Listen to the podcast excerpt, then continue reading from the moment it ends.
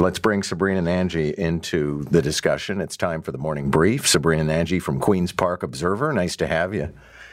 Good morning, John. Okay, so one of the issues we're talking about this morning is activists are calling for us to rethink the um, Gardiner Expressway, and in particular, the restoration of the expressway, which is a billion dollar job.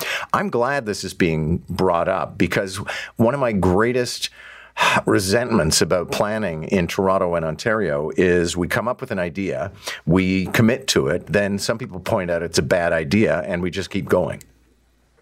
Yeah, uh, I mean, it feels like an age-old debate in in Toronto, and someone had actually uh, suggested to me that you know transit decisions shouldn't be uh, made every four years, you know, because because we have elections every four years, and obviously, you know, things can change. But I certainly think that this has the potential to be a wedge issue in the upcoming mayoral election, um, and for voters to be able to have uh, an informed decision on this, like we need more transparency. And so I, I'm with the group it comes to you know calling for transparency because our deputy mayor Jennifer McKelvey had kind of um, poked holes in in some of what this group is saying when it comes to the numbers, you know, and she's saying that staff have told her, you know, reopening this debate might not save us money or, or save us time, but she hasn't really shown us like the details of that. And so I think you know the more transparency, the better, because I do think this is um, something that we should be talking about as we have this mayoral election coming coming up. And this is a really unique election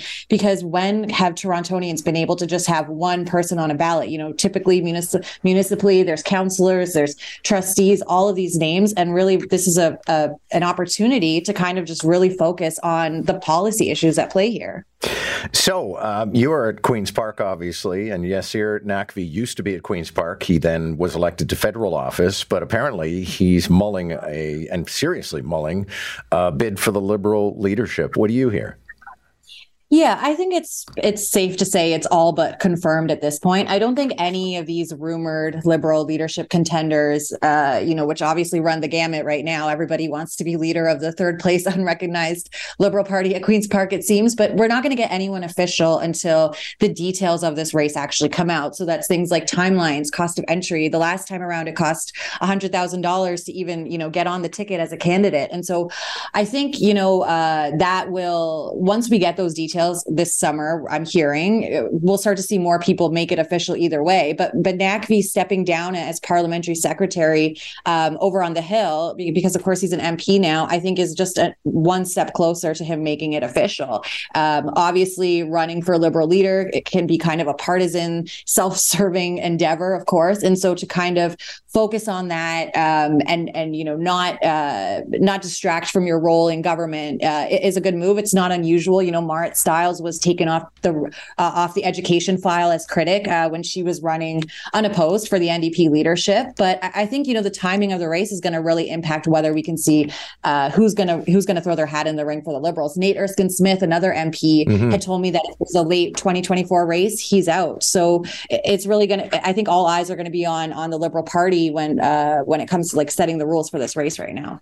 What do you make of uh, Pierre Poilievre saying he's going to sue Big Pharma to pay for drug rehab because I find his opposition to safe injection sites understandable from a conservative perspective, but this, you know, declaring war on major corporations is somewhat uncharacteristic.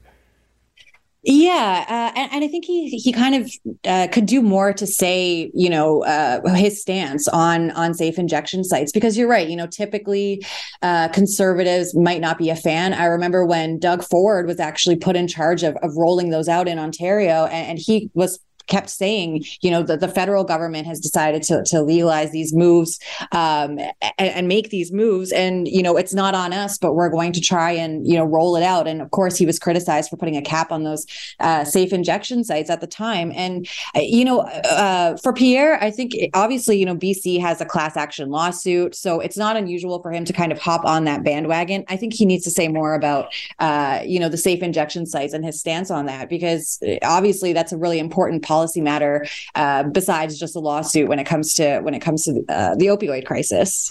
Curious about your thoughts on this story we're talking about that a lot of people find very captivating this morning of the families of dead people trying to unlock their cell phones.